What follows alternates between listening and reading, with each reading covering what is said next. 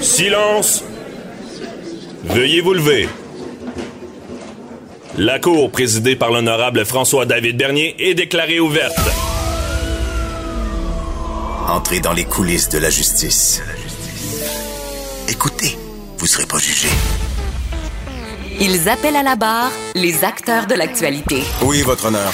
Avec François-David Bernier. Avec François-David Bernier. Avocat à la barre. Cube Radio. Bonjour, bienvenue à l'émission, édition du dimanche. Euh, Aujourd'hui, pour vous, euh, on parle un sujet là, que je trouve euh, très intéressant, pertinent pour ceux qui ont écouté Épidémie à TVA. Ça se passe dans la vraie vie, là, la réalité dépasse la fiction. Et euh, je reçois euh, Jean-Pierre Ménard, le spécial- avocat spécialisé en droit de la santé, et je lui demande comment ça fonctionne une quarantaine, parce qu'on sait que la Chine a fermé des villes. Euh, il y a cinq cas à l'hôpital ici, et on force les gens à rester à l'hôpital. Comment ça fonctionne avec les droits et libertés? Euh, ensuite, on on va parler, bien évidemment, il y aura les questions, euh, vos questions du public en fin d'émission. Et euh, il y a Maître Boily qui euh, nous parle de l'extradition de Wing Wanzhou de Huawei. Et pour finir, on va parler avec la suite de la saga du procès de Donald Trump avec Luc La Liberté. Restez là, votre émission commence maintenant. Déclarez-vous solennellement de dire la vérité, toute la vérité et juste la vérité. Avocat à la barre. Avec François-David Bernier. Pour ceux qui écoutent euh, Épidémie à TVA, euh, bon, c'est une euh, télé-réalité québécoise là, que dont euh, la réalité dépasse la fiction parce que euh, on voit ce qui se passe en Chine. Imaginez, euh, il y a deux villes en Chine là, qui ont été mis en quarantaine. Je pense que c'est à peu près 11 millions de personnes. Euh, imaginez, on, restreint les, déplacements de ces gens-là au nom de la santé. Et il y aurait aussi euh, cinq gens au Québec qui, auraient été mis en quarantaine parce que on veut vraiment éviter euh, une épidémie. Et on se posait la question à avocat à la barre, comment ça fonctionne une quarantaine de, forcer des gens soit à rester à l'hôpital, à les isoler? Est-ce qu'il y a des ro- droits reliés à ça? On va en parler avec Maître euh, Jean- Jean-Pierre Ménard, qui est avocat spécialisé, que vous connaissez tous en droit de la santé. Bonjour, Maître Ménard. Bonjour. Euh, merci d'être avec nous. Donc, euh, comment ça fonctionne une quarantaine? On peut vraiment forcer quelqu'un à ne pas sortir de l'hôpital? Oui, bien c'est c'est- c'est des pouvoirs euh, évidemment exceptionnels dans la loi. Alors, euh, ça, ça, ça peut assez. Il y a différents degrés de d'action. Alors, on peut, on peut d'abord les euh, dans nos, de nos gens de rester chez eux, ou encore lorsqu'on les hospitalise, on peut les garder à l'hôpital le, temps qu'il faudra pour euh, euh, que la le, le, le, le, le- le pic de l'épidémie passe. Là. OK. Donc, c'est en vertu de quelle loi qu'on peut faire Ça, ça? c'est la loi sur la protection de la santé publique. OK. Alors, c'est donc euh, la, la, la- alors c'est une loi, le, le loi qui forme un régime spécial pour les personnes qui sont euh, euh, qui, ont des conditions hein, qui sont à risque pour les autres. Ah ouais, c'est donc c'est pour préserver la santé publique et on peut contraindre physiquement à quelqu'un à, à rester isolé. Euh, ça peut aller jusque-là. Alors, donc, ça, évidemment, c'est pas, de, de, de loi dont on, on se sert tous les jours, mais euh, si besoin, les dispositions sont, euh, sont là. Mhm. ça, peut, ça peut être une, ordonnance individuelle, ça peut être une ordonnance collective aussi. Ça peut toucher euh, un quartier, ça peut toucher une ville. Ça peut, Ah, OK. euh, ouais. Puis Ouais. je pense qu'il y a une loi aussi sur la mise en quarantaine euh, qui, qui permet ça. Oui, ça, c'est le loi fédérale, c'est, un petit peu différent. Mhm. Mais euh, euh, glo- globalement, ben, la, la, santé publique, c'est d'abord euh, une compétence provinciale. OK. Alors, c'est donc la, la, loi de la province, je veux dire, la, loi de la province dans laquelle on va se tourner Mhm. pour décider des mesures à prendre. OK. Le directeur de la santé publique qui, s'occupe de ça.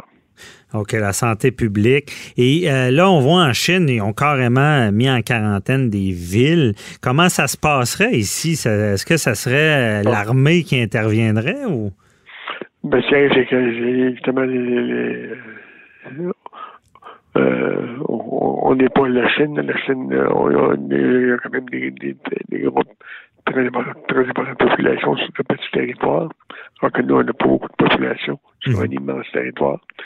Bon, alors, mais euh, écoutez, c'est des mesures d'isolement, c'est évidemment, ça dépend toujours du degré de, de, menace à la santé publique. Alors, quand on confine des gens à, un espace particulier, il faut évidemment aménager après ça le, le, fonctionnement de ce, de ce, régime-là. Là. Mhm. Est-ce qu'on fait juste euh, isoler la population? Est-ce qu'on la euh, prend d'autres mesures de surveillance plus plus euh, plus avancées?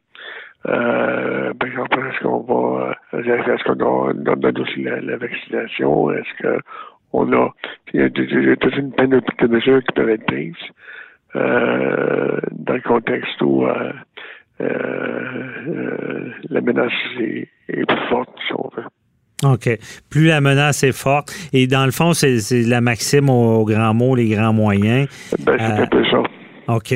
Ce qui veut dire, là, on n'a jamais vécu ça, mais il pourrait y avoir des mesures exceptionnelles pour restreindre les déplacements de, la population. Parce qu'en Chine, on sait, les droits et libertés sont pas ceux du Canada. Est-ce qu'ici, on aurait plus de, de contestation? Oh, ben, écoutez, ces mesures ici sont affaiblissables quand même, pas, pas, pas, pas période de. Je parle des, des mesures d'urgence, là. Mhm. OK, alors, dépendant évidemment de, de, la mesure, euh, c'est rapidement, euh, ça, ça, ça, tombe rapidement sur des tribunaux de décider si on maintient ou non euh, la mesure et pour combien de temps on la maintient. Okay. Euh, puis c'est revisable aussi, évidemment. Alors, c'est ici, c'est c'est quand même très encadré. Alors, le, le, le gouvernement ne pourra pas prendre des mesures. Mhm. Il y aurait peut-être moins de liberté d'action. Là. Euh, oui, ben c'est que les, les, citoyens peuvent se défendre pour plus, puis euh, évidemment, euh, ça n'a pas rien que pour se défendre. Oui. Et, euh, OK. Et, et euh, quand on, parle à l'hôpital, bon, quelqu'un est identifié avec euh, bon un virus qu'il faut contrôler. Et euh, la façon que ça fonctionne, c'est qu'on on va, on va lui demander au départ de, de s'isoler. Mais s'il ne collabore pas, qu'est-ce qu'il faut faire? Faut-il aller devant le juge? Oui, alors il faut aller devant le juge, effectivement. OK. puis le, le, le, juge, va accorder le, le euh, l'ordonnance euh, demandée euh, en fonction de la preuve qui va être faite. Alors, euh, c'est, c'est, ça, et, ça fait quand même de temps en temps ici, c'est une base individuelle. Euh, par exemple, pour la tuberculose en phase contagieuse, c'est une maladie de traitement obligatoire. Puis quand les gens ont, ont, cette maladie-là, ils sont obligés de se, se, d'abord à des mesures d'isolement et après ça des mesures de, de, traitement aussi. Alors, ça, euh, ça se fait de temps en temps. OK. Pas souvent. OK. Et donc, c'est ça, une fois qu'on a ça, la personne ne veut pas. Mais on revient encore s'il y avait justement l'épidémie du, du, virus. On, on, on peut. S'ils collaborent, ça va bien. Sinon, ça prend vraiment un jugement qui, qui va les forcer. Oui, Et... puis évidemment, le, le, jugement sera à la mesure de de menace. Alors, si l'individu euh, est contagieux ou qu'il y en a plusieurs, plusieurs on va prendre des, des, mesures plus fortes. OK. Et si, euh, une fois qu'il y a un jugement, si la personne tente de te sauver, là, il peut y avoir une intervention avec la euh, force. Là. Oui, effectivement, avec un jugement, euh, ça, ça, ça, donne évidemment tous les moyens à l'hôpital de, de faire le nécessaire pour protéger la population. Okay. Alors, donc, à ce moment-là, si, si l'individu se sauve, euh, il, va faire l'objet d'une recherche par la police pour être amené à l'hôpital. Donc, il va être arrêté, amené à l'hôpital, puis là, il peut y avoir une surveillance policière. Euh, oui, c'est ça, une surveillance. Puis, puis aussi, euh, il va être dans, des, euh, dans un, milieu, un, milieu, plus fermé à l'hôpital. On va voir, par exemple, soit une chambre qui barre ou une unité euh, ben, qui, qui, va être fermée ou qui va être au, au public. Mhm. Et euh, maintenant, d'après votre expérience, je reviens encore sur la Chine qui a carrément mis en quarantaine des villes. Ici, on n'a pas vu ça, ou même des quartiers, c'est pas arrivé. Euh, ici, il n'y a, pas eu d'affaires semblables. Euh, il y a plusieurs fois qui s'est parlé. On a, on a, encore des, des, des pour le faire. Mais, euh, il, y a des, il y aurait des mesures, on, saurait supposément comment, là. il y aurait des mesures. Oui. Mais on ne l'a pas fait. Euh, puis on a la refondation avant. Écoutez, quand même, là, on n'arrivera pas avec ça comme euh, coup de là. Mm Mais euh, on, là, on surveille. Puis si les cas se multiplient, ou s'il y en a un certain nombre qui sont concentrés euh, dans un certain endroit, on va, on va prendre d'autres mesures plus, euh, plus, plus coercitives, si on veut. Mhm. OK, je comprends.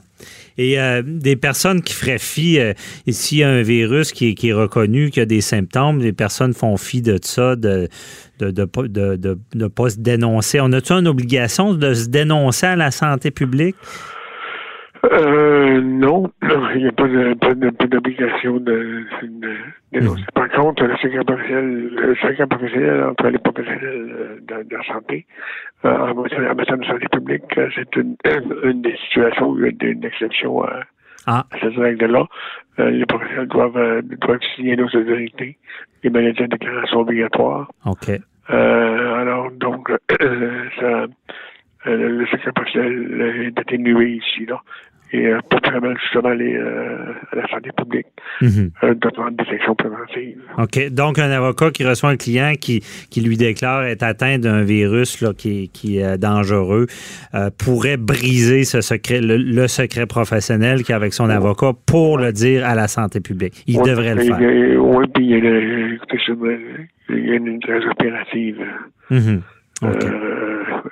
Alors, écoutez, on vit dans une, société où euh, euh, il y a des règles qui existent, puis il y a des, exceptions euh, lorsqu'il y a des enjeux, de, entre autres, de, santé publique qui se posent. Bon, c'est ça. Dans la sécurité va, va primer sur les droits individuels. C'est ce qu'on retient. OK. Oui. Parfait. On espère que ça n'arrivera pas ici, à ce genre de mesures-là. Mais merci beaucoup, Maître Ménard, Jean-Pierre Ménard, de nous avoir éclairé dans ce dossier-là. Vous écoutez. Avocat à la barre. L'affaire Huawei continue de faire les manchettes cette semaine alors que le procès en extradition de sa directrice financière, Meng Wanzhou, s'est ouvert à Vancouver.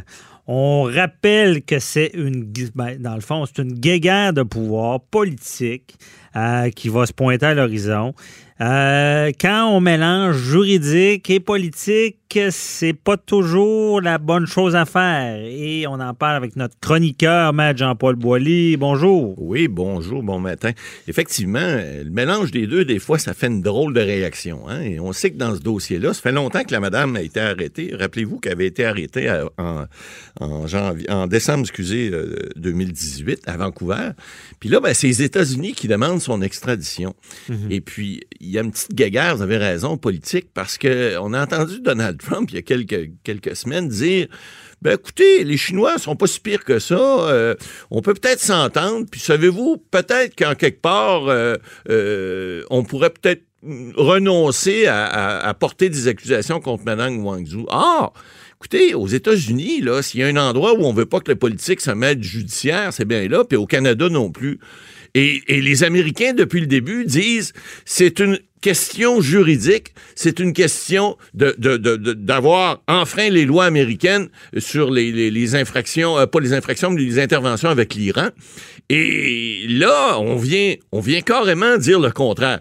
Alors, ça fait un drôle de vaudeville de voir ce qui se passe, surtout que les avocats de Mme, euh, Madame euh, Wang Zhu cette semaine, vous l'avez très bien prononcé, je vous félicite, pas toujours évident, c'est non C'est vous qui m'avez formé. Mais écoutez, et, donc, les avocats cette semaine, ce qui plaît d'eux autres, là, c'est dire, écoutez, là, pour extrader, parce que vous savez que le Canada, les États-Unis, les ententes de réciprocité font en sorte que lorsqu'une demande d'extradition qui est faite. J'avais travaillé à l'époque dans le dossier de M. Rizzuto, finalement, qui avait été euh, extradé aux États-Unis. Mhm. Il y a plus de 90% des gens que les Américains demandent d'extrader qui sont effectivement extradés parce qu'il s'agit d'infractions qui sont les mêmes au Canada. Et à ce moment-là, aux États-Unis, à moins qu'il y ait une sanction qui soit possible, par exemple la peine de mort qui n'existe plus au Canada, et que c'est un État aussi où il applique encore la peine de mort pour cette infraction-là, là, il peut y avoir une objection à l'extradition. Mais c'est pas le cas de Mme Guangzhou. Il n'y a pas de peine de mort comme, infraction, euh, comme condamnation. Mais il reste une chose. Lorsque vous faites une demande, vous devez démontrer, c'est ça que les avocats de Mme Guangzhou font cette semaine, ils essaient de démontrer que l'infraction pour laquelle les Américains reprochent à sa cliente, là, parce que entre vous puis moi, puis à boîte à beurre, c'est une question pas mal plus politique que juridique, ce qu'on lui reproche, parce qu'on voulait en faire peut-être un cas pour pouvoir aller chercher quelque chose avec la- la Chine, mais les Chinois sont pas imbéciles non plus à temps plein, les autres non plus. Qu'est-ce qu'ils ont fait en, en représailles? Ils ont arrêté au moins deux Canadiens, des gens qui étaient des, entre guillemets, des d'anciens diplomates. là. Mais c'est ça qui est pas correct. Ben, c'est pas correct, Il y a- Il y a certain. un conflit avec les États-Unis. Ben oui, puis Puis là, Ben, c'est le Canada qui donne sandwich. est au Canada, on lui prend en sandwich. Puis Mais là, ça fait, ça Ouais. va faire deux ans. Et puis, écoutez, euh, euh, pas deux ans, c'est-à-dire euh, plus qu'un an et demi, là, euh, décembre 2018, mais quand même. Et, et- et c'est et c'est- et cette façon-là de procéder. Bon.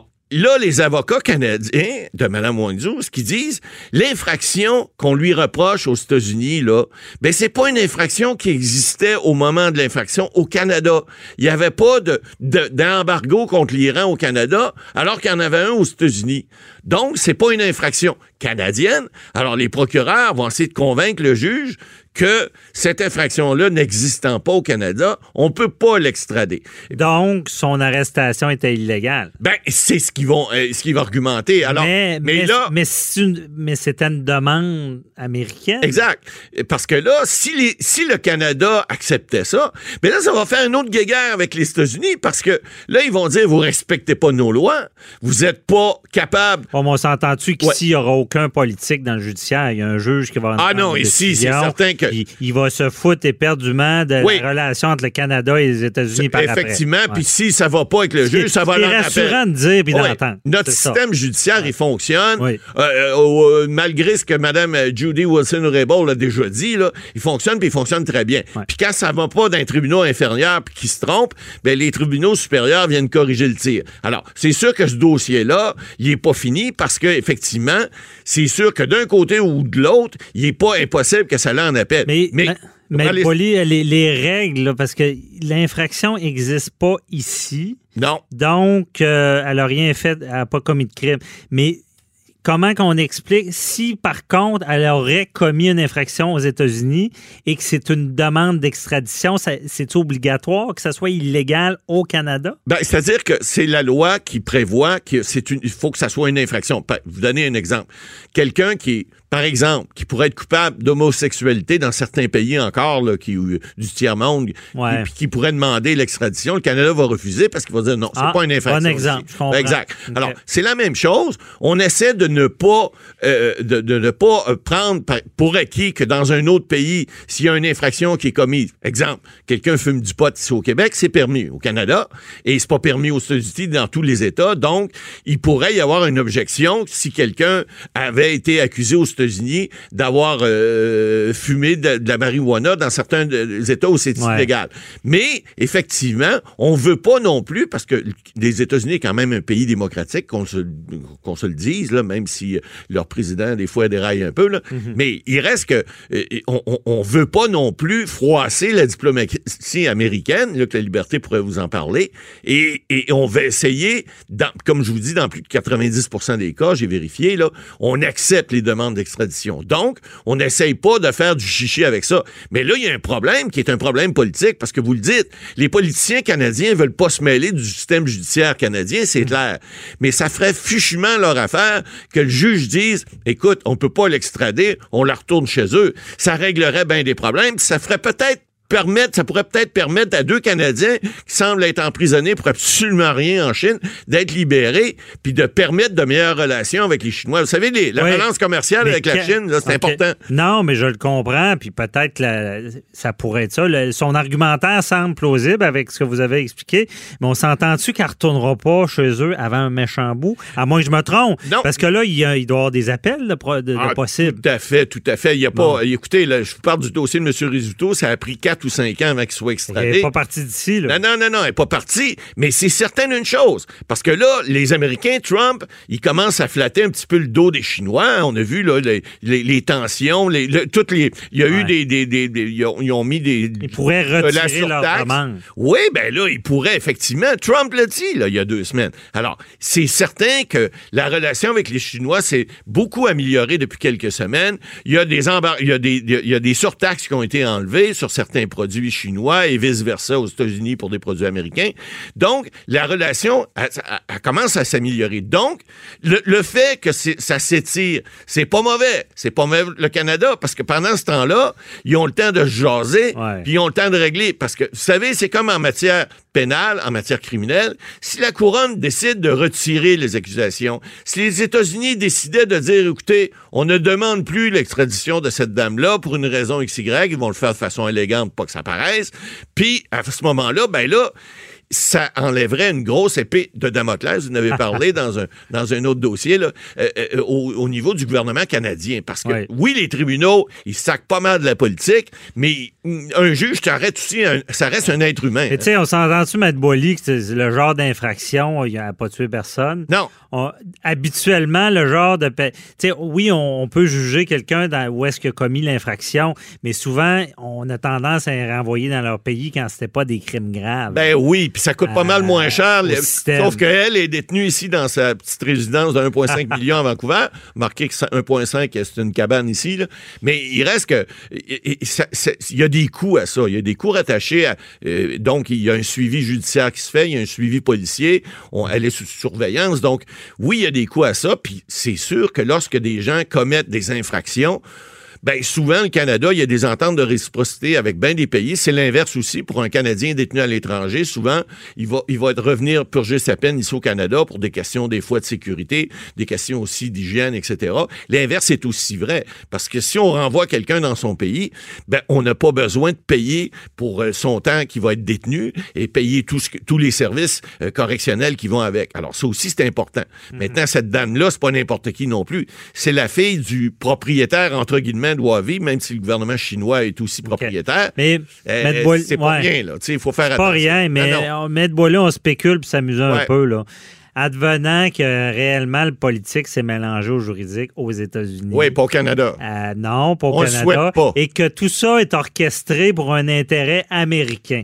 Quel est-il? Ben, c'est clair, une chose.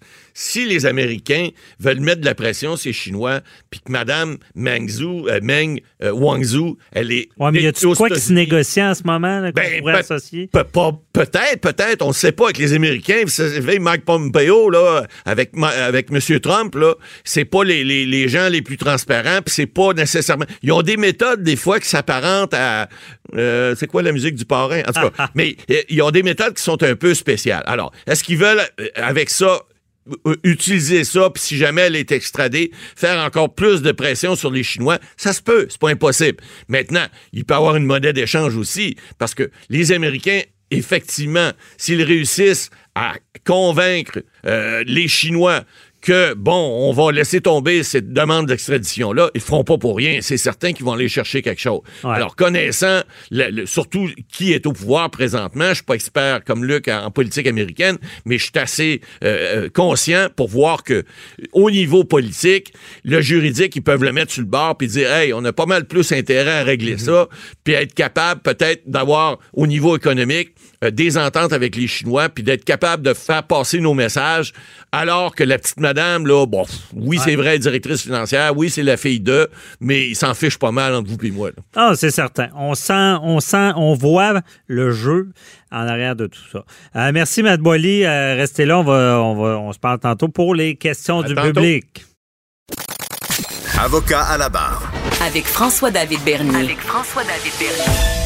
Donald Trump s'est déchaîné jeudi contre ses accusateurs démocrates à qui il a reproché d'avoir présenté de manière mensongère, injuste, les faits au cœur d'un procès historique en destitution.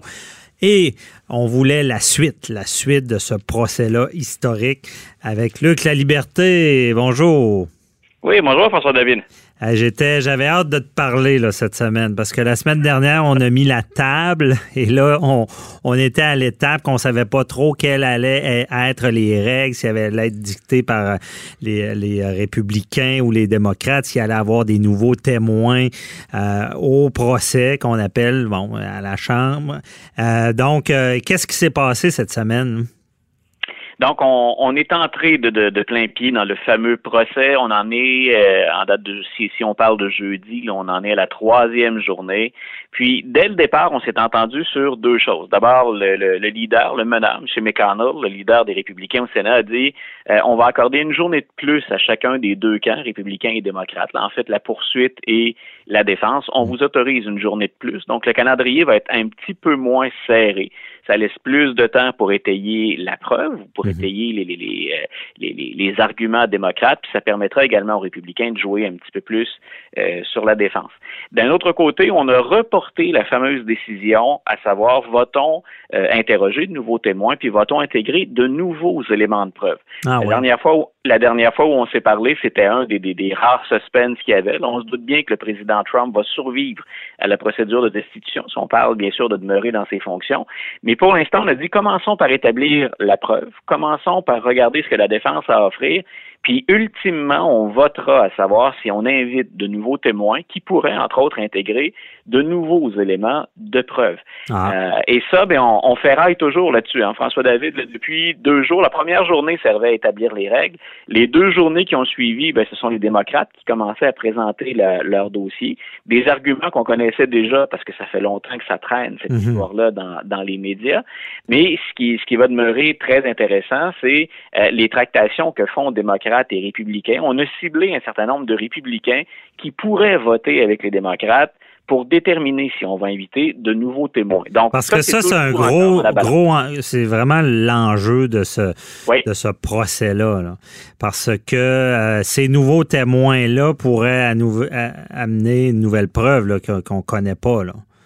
Voilà, les, les, républicains ont déjà annoncé que les, les, démocrates pourraient jamais parvenir à en convaincre suffisamment pour dire, écoutez, on sera deux tiers à voter pour démettre Donald Trump de ses fonctions. Donc, normalement, l'issue du procès demeure la même. Mhm. Mais si on, si on observe ces jours-ci ce qui se passe à la télévision, puis les codes d'écoute du procès sont bonnes, ben, démocrates et républicains, bien sûr, veulent convaincre la population soit de la culpabilité ou soit de la lourdeur hein, du dossier de Donald Trump, ou encore convaincre les électeurs que tout ça ne compte pas et que ce n'est qu'un jeu partisan de la part des démocrates.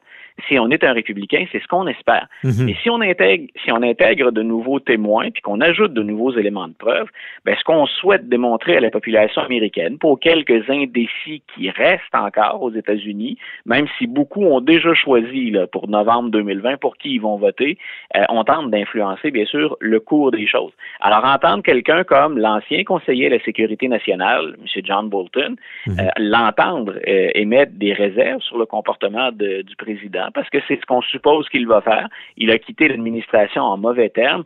Bien, bien entendu, ça pourrait jouer dans l'opinion publique en faveur des démocrates. Alors, c'est ce qui reste encore à venir. Et jusqu'à maintenant, François David, j'ai envie de te dire, et je pense pas prendre un grand risque en te ah. disant, si on était devant un véritable tribunal, puis que les preuves comptaient vraiment, que ce n'était pas qu'un jeu partisan, le dossier de Donald Trump serait particulièrement mal aligné pour obtenir, euh, pour, éviter une condamnation.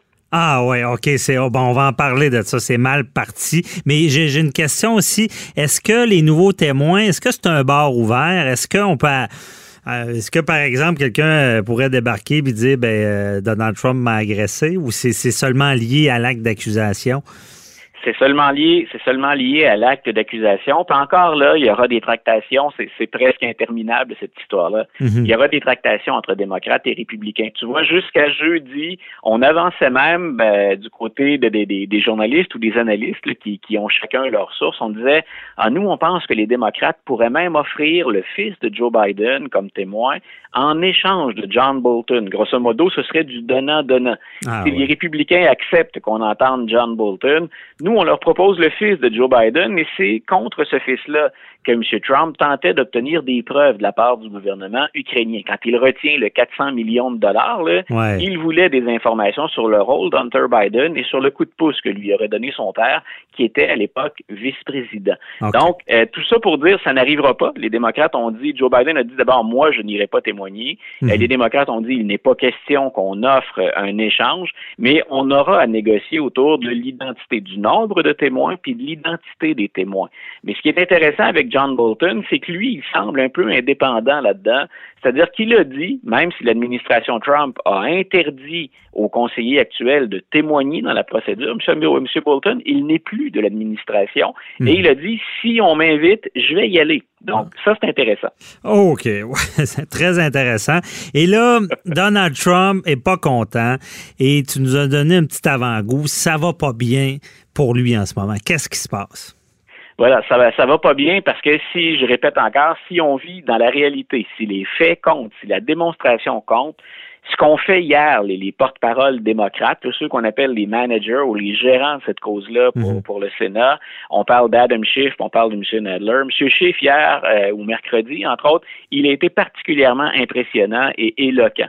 Euh, si tu avais pu être à l'écoute avec moi, ben, j'aurais aimé avoir ton, ton avis, toi qui, qui, qui sais encore mieux que moi ce que c'est que de plaider ou de présenter des arguments. De contre-interroger, ouais. De contre-interroger. Mais M. Monsieur Schiff, hier, il a, il a présenté un très, très beau dossier. Et je répète, si on était devant un vrai tribunal de justice, mhm. euh, écoute, il y aurait énormément de pression sur les épaules du président. Ah oui. dans quel sens? Il amenait des, des, des, des, points qui étaient vraiment euh, euh, accablants contre Donald Trump?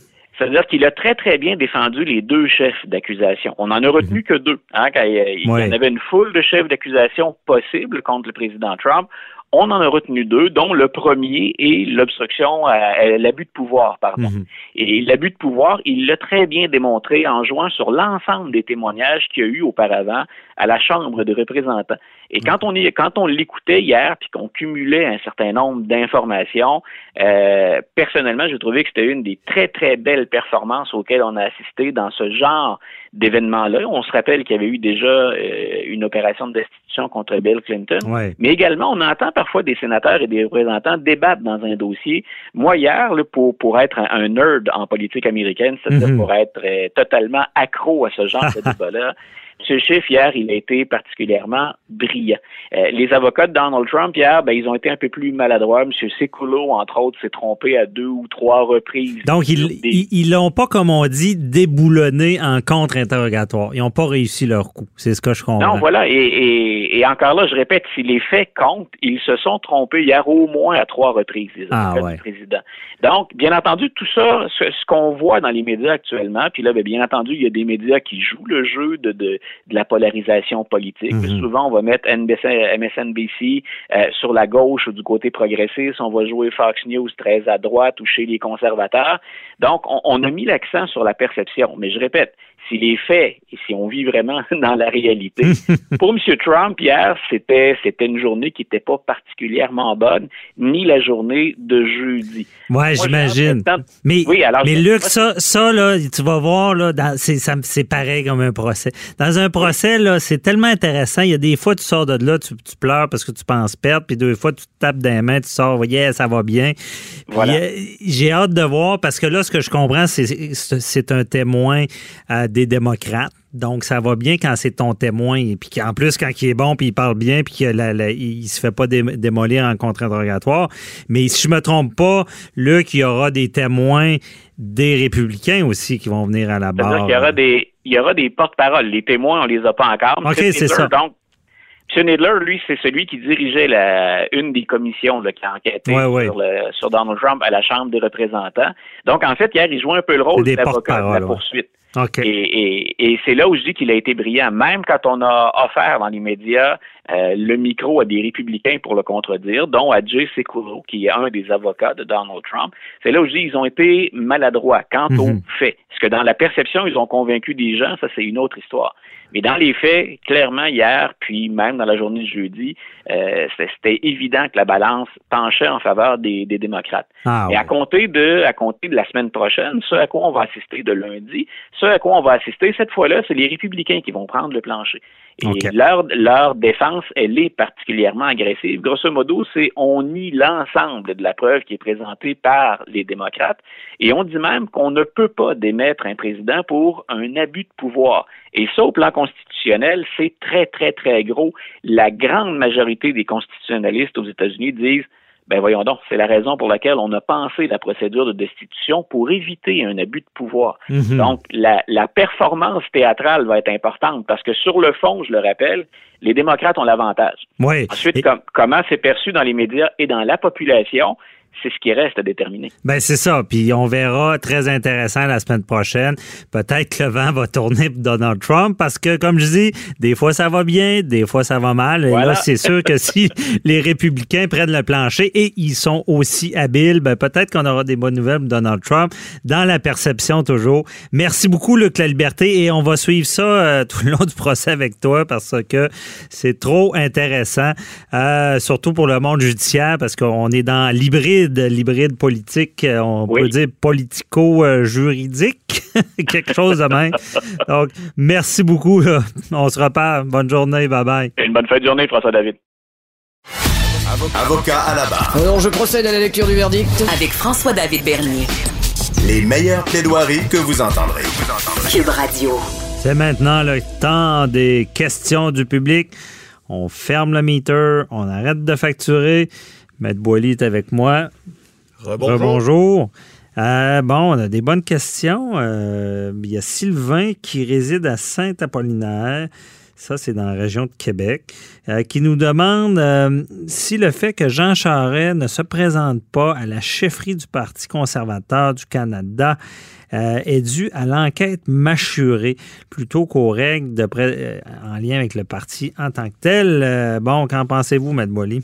Ben, c'est d'actualité. On en a parlé hier, là, euh, brièvement. On n'a pas parlé du fait que M. Charest se présenterait ou pas à, la direction, mais il a annoncé cette semaine qu'il ne se présentait pas. Bon, hier, on a vu à l'émission, on a parlé des, du fait que, bon, euh, M. Bibot et M. Charest, cette semaine, a dit que M. Bibot avait, semble-t-il, rien fait d'illégal. On en a discuté hier.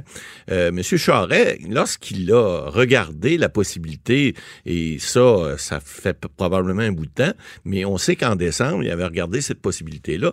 Bon, M. Charest, c'est une personne qui est très intelligente, puis très habile, puis un bon politicien, un fin politicien. Mhm. Puis on a beau pas l'aimer, là, mais Jean Charest, c'est quelqu'un d'intelligent, puis c'est quelqu'un qui est un stratège politique. Hein? Il sait comment faire, puis il sait où aller, puis comment le faire. Or, ce gars-là, c'est clair, il aurait aimé, il a passé un cheveu d'être premier ministre du Canada. Rappelez-vous, c'est Kim Campbell qui a eu une job d'été, là. Elle était en, 1993. Elle était à remplacer M. Mulroney pendant six mois. Puis elle a été battue par Jean Chrétien. Mais c'est Jean Charest qui a perdu la course par euh, même pas un point de pourcentage. Et je pense que Mme Campbell avait 50,4 puis lui 49,4. Donc, c'est, ça a été très, très serré, la course à la chefferie. Il l'a perdu. Ah. Bon, puis Mme Campbell était... Alors, lui, c'est son rêve de devenir premier premier ministre du Canada. Lorsqu'il annonçait ça en décembre, qu'il regardait la possibilité, Écoutez, là, l'enquête mâchurée, ça fait six ans, on l'a vu cette semaine. Il l'a dit. Il dit là, je suis tanné, ils, ont, interrogé 300 personnes, puis euh, ils n'ont rien trouvé, puis de toute façon, il n'y a rien. Alors, ce monsieur-là, -là, lorsqu'il a dit aux gens ou à ses proches qu'il était prêt à regarder pour être chef du parti, il, savait tout ça d'avance. Il l'a dit lors d'entrevue cette semaine. Pensez-vous que je serais sorti public si j'avais de quoi me reprocher? Ben non, voyons, c'est clair. Alors, pour répondre à la question de votre auditeur, là, c'est clair que c'est pas Machuré qui l'a fait changer d'idée. Ah, faut comprendre comment ça marche un parti politique. Parce que M. Charest est plus là, là hein? il était chef du Parti libéral, premier ministre du Québec. Il est plus au Parti conservateur, ça fait 20 ans, 22 euh, ans, depuis 98. Or, ça l'a changé. Il n'y a pas juste la mentalité du parti qui était beaucoup plus progressiste, qui est, devant, qui est devenu beaucoup plus à droite sous l'ère Harper. Là, on voit que Peter McKay euh, veut se présenter également. C'est un autre qui est un peu... Il passe pour un progressiste, mais il est plus de l'aile droite du parti, peu importe. Il faut comprendre les règles à l'interne. Parce que là, c'est pas juste le 200 000 Je pense que M. Charette a été capable de trouver des contributeurs pour l'aider à trouver ce montant-là. Mais il y a toute la, la technique interne qu'il faut penser lorsqu'on veut se présenter comme chef d'un parti comme le Parti conservateur du Canada, faut qu'il y ait des membres qui votent pour vous. Parce que c'est les membres qui élisent les... les... Alors, là, lorsque vous avez des gens comme Stephen Harper, le sénateur Ouzakos aussi à Montréal, qui est assez pesant, merci, dans le parti, qui disent on n'en veut pas, pour des raisons qui leur appartiennent. Ils le trouvent peut-être pas assez à droite. Euh, il y avait l'enquête mâchurée, ça fatigue, parce qu'évidemment, c'est sûr que même s'il y a rien à se reprocher, puis je, j'en suis un qui en est convaincu, pas parce que je suis libéral, parce que je suis pas conservateur au Canada, puis moi, je pense que M. Sorel a rien à s'approcher, mais ça, peu importe. Mais c'est pas pour ça, c'est parce que c'est toujours une question d'apparence en politique. Vous savez, on est dans un monde d'apparence, et là, il aurait fait les choux gras des autres, des libéraux, des NPD, du, Bloc québécois, qui auraient continué à alimenter le discours malsain que Machuré a mis sur la place publique sans qu'il y ait des accusations, etc. Et ça, c'est pas sain dans un parti. Donc, M. Charest, lui, a fait le tour. Il a même dit, lors de l'entrevue cette semaine à M. Roy, Radio-Canada, il a même dit qu'il avait appelé M. Harper. Bon, M. Harper, il a parlé. Ça veut pas dire que M. Harper, il l'a envoyé promener, mais il a peut-être fait comprendre, écoute, mon chum, si tu y vas, là, pas sûr que je vais t'appuyer pour des raisons qui lui appartiennent, parce qu'ils ont eu des mailles à partir lorsque M. Harper était premier ministre du Canada, puis lui était euh, premier ministre du Québec. Donc, tout ça, là, faut comprendre, M. Bernier. Dans un, dans un contexte politique, dans un contexte d'aller à la chefferie, ben, il faut que tu sois élu par les membres. Et puis les membres de l'Ouest, si Harper embarque avec sa gang, puis parce qu'on sait qu'il emmène encore large, même s'il a démissionné de son poste au conseil d'administration du parti, il emmène large. Parce que c'est ça, c'est il faut comprendre que pour être à la chefferie, il faut que les membres du parti ben oui, votent pour le toi. veulent là. Puis il faut que pas des élections. Ben, là. Non, non, non, non. Puis il faut pas juste être des membres. Il faut que tu aies aussi le caucus. Si t'as pas le caucus avec toi, le caucus, ce sont les députés du Parti conservateur du Canada. Il y en a quand même beaucoup. Et puis, faut que tu sois avec comment ça marche? Ben, les gens font des appuis. Moi, je me présente, ça prend 200 000 Puis c'est qui qui... C'est un vote de qui qui dit que je serai le chef? C'est le vote des membres. C'est les membres qui veulent des délégués au congrès qui va avoir lieu à, Toronto au mois de juin. Et là, ces délégués-là sont élus par des membres du parti. Et là, si t'as pas les délégués, t'es mort, t'es cuit. Parce qu'eux vont influencer les membres. Ben, c'est ben, non, ben, c'est-à-dire que c'est les délégués qui votent, donc les membres vont influencer les délégués, et les délégués vont aller voter pour ce que les membres, là, ils ont élu. C'est toute une, une clique qui fonctionne ensemble, et ça, si t'as pas le contrôle, si t'es pas dans... C'est fait pour que quelqu'un qui est dans le parti, qui veut se faire élire, va se faire élire. Si tu vas aller chercher un outsider, euh, excusez, quelqu'un de l'extérieur, arrange-toi qu'il soit tout seul ou arrange-toi que les gens du caucus vont l'appuyer. Sinon, il n'y a pas de délégués qui vont voter pour toi. Et moi, je comprends mal membres et délégués. Les membres du parti, ce sont ceux qui ont une carte de membre. Les délégués, c'est dans chaque comté, il va y avoir 12 ou 24 délégués dans tous les comtés du Canada qui vont se ramasser au Congrès. Un peu comme aux États-Unis, les primaires, c'est la même chose. Alors, c'est les délégués qui vont voter. C'est des délégués qui vont voter. Dans le fond, eux autres sont mandatés par les membres. Exactement. Et puis ça, ben écoutez, si t'es pas dans le parti, puis t'as pas des, des contacts ou des gens, parce que Jean Charest puis là depuis 22 ans, ben il a fait le, tour de ça. S'il avait voulu de lui, il aurait pu lui dire, mais je pense qu'il a compris ça. Il, a validé, euh, il a validé, ses acquis. Exactement, il est assez intelligent pour ça. Parfait. On passe à l'autre question. Euh, il y a José de Chambly qui nous demande si c'est sérieux de dire que Lino euh, Saputo peut poursuivre Radio-Canada pour le reportage d'enquête. Oui, toute une question. C'est, écoutez, le reportage d'enquête. Rappelez les faits un peu. Vous l'avez euh, vu comme moi. Ben, Monsieur euh, Saputo, on lui reproche d'avoir eu des contacts avec des familles mafieuses, les Bonanno, de, le, chef de la mafia dans le temps à New York. Mhm. Bon, il y a eu un reportage là-dessus, je veux pas revenir, euh, mais on dit que sa famille, lui et ainsi que son beau, son, son beau-frère et sa sœur, bon, il aurait assisté à, à, des, à des activités de, de, de membres de la mafia, dont Monsieur Risuto à l'époque était le parrain à Montréal. Euh, bon, on a vu des photos, on a vu des films, etc., etc. Euh, mon oncle réal aurait dit, euh, c'est du fromage qui sent pas bon de bonheur. Ça. Hmm. Mais, tu sais, je veux dire, Monsieur Saputo, en quelque part, oui, il pourrait poursuivre Radio-Canada parce que techniquement, s'il n'y a pas de preuves comme telles, tu peux toujours poursuivre en diffamation. Or, ce que j'ai vu du reportage, puis là, M. Bernier, on va faire bien attention parce que c'est un reportage, c'est du média, on en est, on en fait partie, euh, mais lorsque c'est pas un procès, hein, il est pas accusé de rien, on a, lui il dit si vous avez tenté de, de salir ma, réputation, euh, je vais, je vais, je vais vous mettre en demeure. Mais moi, je vous fais une prédiction. Je vous dis que si, effectivement, euh, M. Saputo met en demeure Radio-Canada, euh, je demeure convaincu, moi, que ça ira pas plus loin. Parce que pourquoi? Parce que si ces, ces allégations-là pourraient être vérifiées dans un procès, ben là, il va y avoir plus de questions. Oubliez pas que dans le reportage de Radio-Canada, on rappelle que dans, il y a plusieurs années, il y a un juge de New York qui a refusé de donner des permis à la famille Saputo pour exploiter euh, des fromageries, semble-t-il, dans l'État de New York, parce qu'il avait trouvé, lui, qu'il y avait des ramifications avec la mafia, puis il avait carrément refusé ça. Alors, est-ce que ça, ce procès-là, pourrait revenir ici sur la place publique? C'est pas impossible. Si tu poursuis quelqu'un en diffamation, puis que, par exemple, Radio-Canada ou les, gens qui ont fait le reportage se défendent, ce qui, serait normal aussi, puis qu'ils décident de ressortir tout ça, pas sûr que ça serait une bonne idée pour la famille Saputo. Là. Alors, cela étant dit, on va mettre une, une petite bémol là-dedans. On ne sait pas effectivement si tout le reportage a été vérifié. J'imagine que oui, parce qu'ils ont des avocats aussi à Radio-Canada. Avant d'autoriser des reportages comme ça, euh, comme à Québécois et partout, mhm. on fait des vérifications et on essaie de s'assurer que ce qui est dit, euh, c'est pas, on se fera pas poursuivre en diffamation.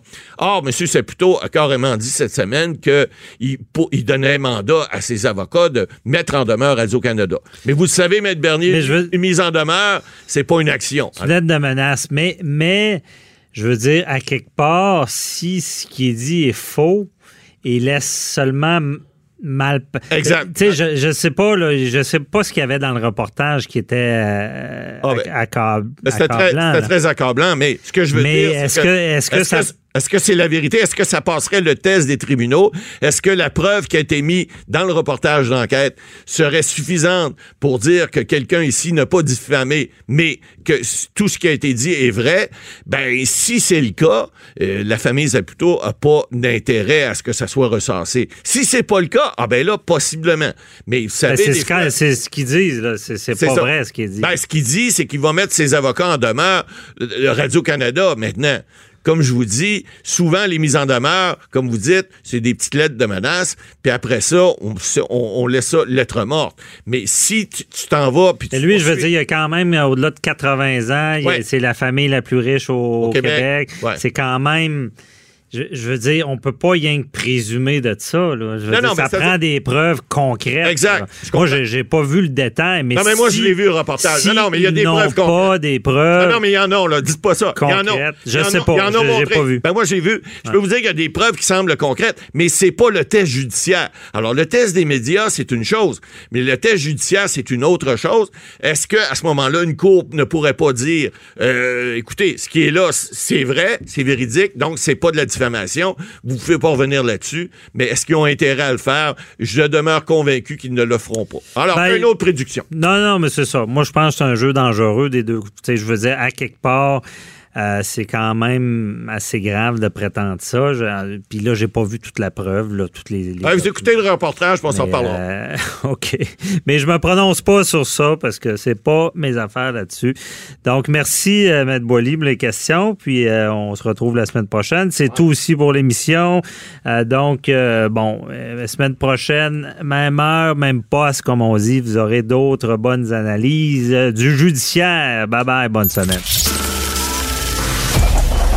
Cette émission est maintenant disponible en podcast. Rendez-vous dans la section balado de l'application ou du site pour une écoute sur mesure en tout temps. Cube Radio, autrement dit. Et maintenant, autrement écouté.